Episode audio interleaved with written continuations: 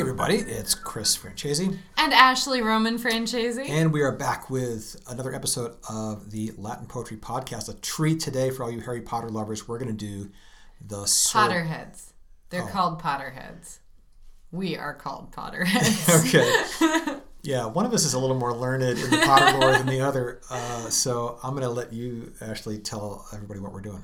Okay, so um, there was a translation of the first two books of Harry Potter into Latin, Harrius Potter. And um, in the first book, there is a translation of the Sorting Hat song from the uh, the very first book of Harry Potter, the Sorcerer's Stone or the Philosopher's Stone, if you're anywhere other than the United States. Do you want to explain for are there any non people don't know who what the different houses are and this what the sorting hat does? Okay, so if you don't know what the sorting hat does or what the houses are, if you're a total muggle, then you may not understand this particular passage. But basically, when students come to Hogwarts and they're a first year, so they're first year at the school, they put on a hat and the hat talks to them. It's a wizarding hat. And he tells them whether they belong in Gryffindor or Hufflepuff or Ravenclaw, where I would be, obviously, or Slytherin, Slytherin. Exactly where Chris would be with his sad soul that doesn't love anyone other than some people. Um, so anyway, so that is what the uh, the Sorting Hat does. So, without further ado, Okay, we'll take it away the original English. with the original English. Oh, you may not think I'm pretty, but don't judge on what you see. I'll eat myself if you can find a smarter hat than me. You can keep your bowlers black, your top hats sleek and tall, for I'm the Hogwarts sorting hat, and I can cap 'em all. There's nothing hidden in your head the sorting hat can't see, so try me on, and I will tell you where you ought to be. You might belong in Gryffindor, where dwell the brave at heart.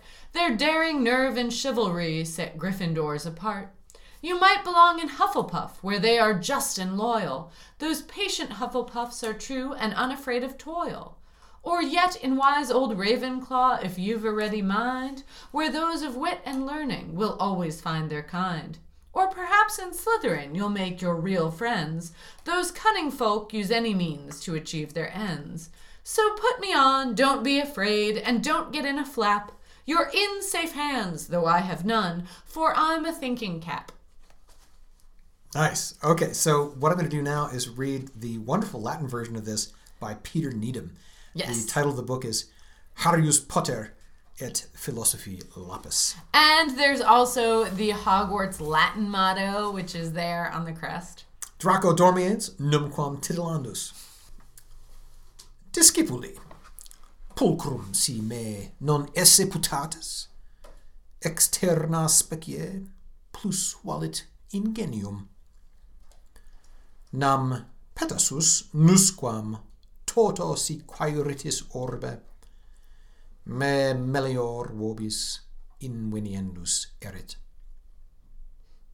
Lautitias odi nolo tegmenta rotunda neve cylindratos tradite me petasos distribuens petasus vobis Hogwartius ad sum qui petasos alios ex superare datur. Distribuens petasus scrutatur pectora vestra.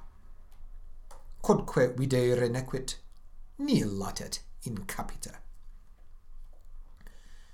In caput impositus vobis ostendere posum, quae sit, vati canans, optima quique domus vos forsan juvenes Gryffindor habebit alumnos.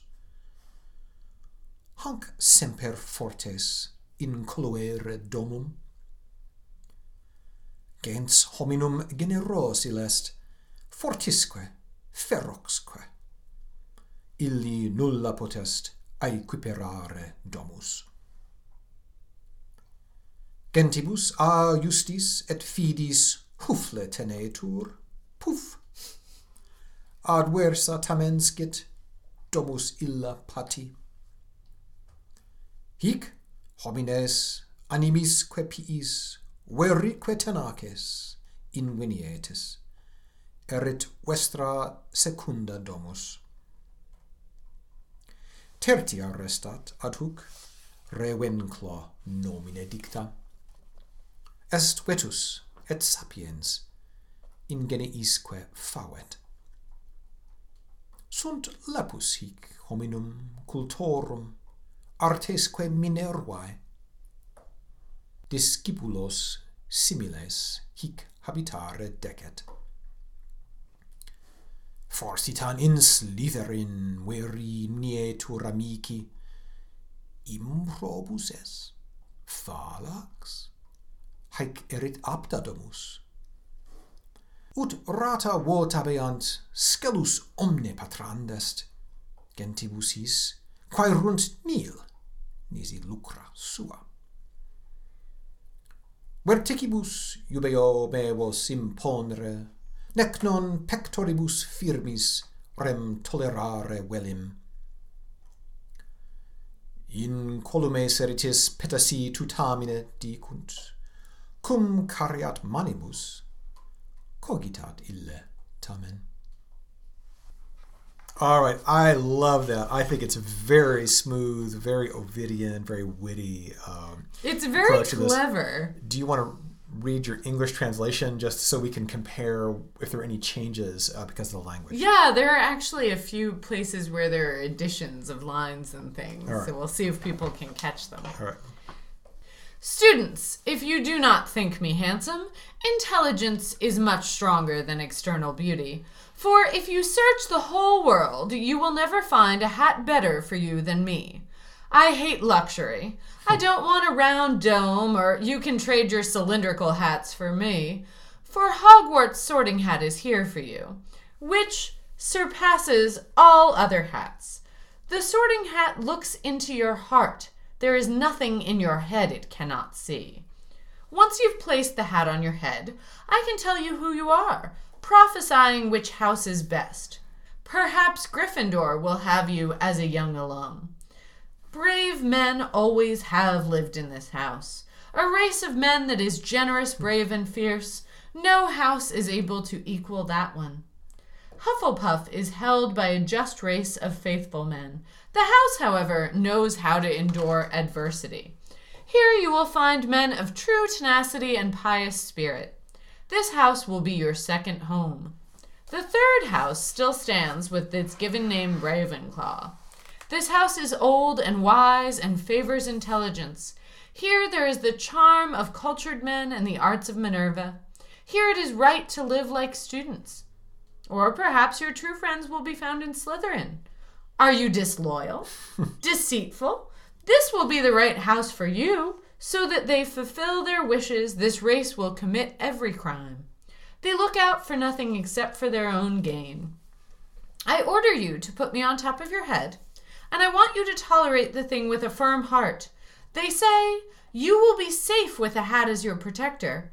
Whatever he lacks in hands, he makes up for in thought.